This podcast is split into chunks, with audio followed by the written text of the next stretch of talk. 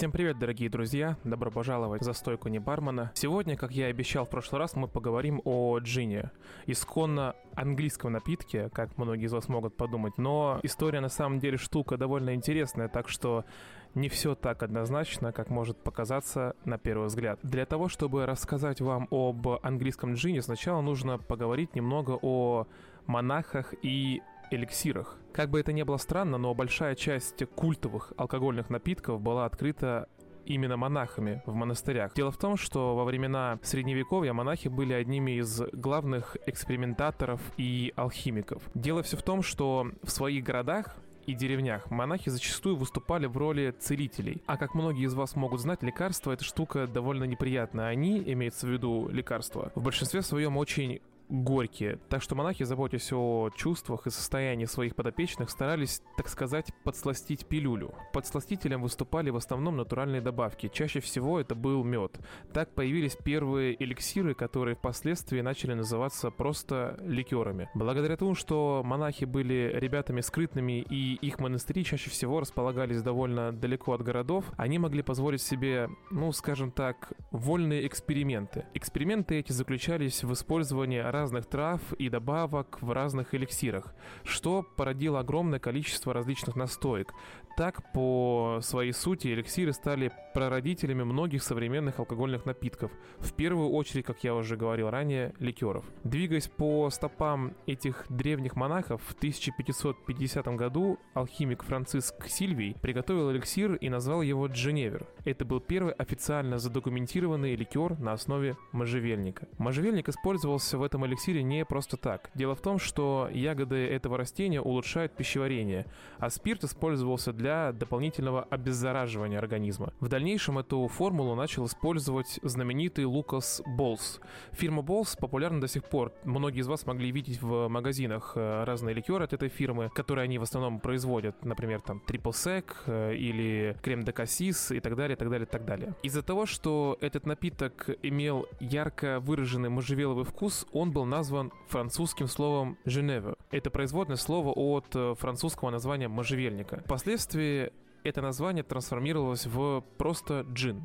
Так что фирму Болса по праву можно считать одной из самых старых по производству джина в мире. Правда, в виде ликера, но кому какая разница? Первый он и есть первый. Но сегодня речь идет не о сладеньких ликерчиках, а о сухом, суровом лондонском джине. Всеми нами любимый сухой джин, в том виде, каким мы его знаем сегодня, зарождался в Англии в 17 веке. Свою популярность напиток получил во времена правления Вильгельма III. Изначально джин позиционировался как некая альтернатива альтернатива бренди. Напоминаю для тех, кто не знал, что бренди — это, говоря простым языком, коньяк, который производится не в регионе коньяк, ровно как э, шампанское и игристые вина. Но это так небольшое отступление. Но каким образом джин смог э, снискать такую бешеную популярность в своей стране? А тут все на самом деле очень просто. Такой популярности поспособствовали два фактора. Первый — это разрешение от э, правительства на производство не только лицензированного джина, но и производство его на каких-то сторонних фабриках, так скажем, не имеющих официальной государственной лицензии. А второй фактор — это повышение пошлины на ввозимый алкоголь. Такие действия властей привели к расцвету рынка низкокачественного ячменя, который был непригоден для варки пива, и в период с 95 и по 1735 года по всей Англии возникли тысячи, просто тысячи магазинов джина. Этот период э, также известен как э, джин crazy. Из-за низкой цены на джин по сравнению с другими напитками алкоголь начали регулярно употреблять бедные слои населения. Из 15 тысяч питьевых заведений в Лондоне, не считая кофеин и там, магазинов по продаже шоколадом, более половины продавали джин. С джином также связаны и довольно серьезные проблемы на улицах Англии. После того, как народ привык к тому, что джин дешевый, достать его легко, а значит напиться можно всегда. А как мы понимаем, в 17-18 веках не так много у людей было развлечений. Знай только себе пей, да с женщинами развлекайся, если можно так выразиться. Так вот, в 1736 году свет увидел так называемый закон о джине, который облагал высоким налогом розничных продавцов напитка. Соответственно, с повышением налогов выросла и цена джина, что не понравилось обычным работягам. Начались беспорядки на улицах. Дошло до того, что властям пришлось смягчить закон о джине, и ситуация худо-бедно, но стабилизировалась. Кстати, весь этот джин, который производился пару столетий назад, был немного более сладким, нежели чем сегодняшний сухой лондонский джин.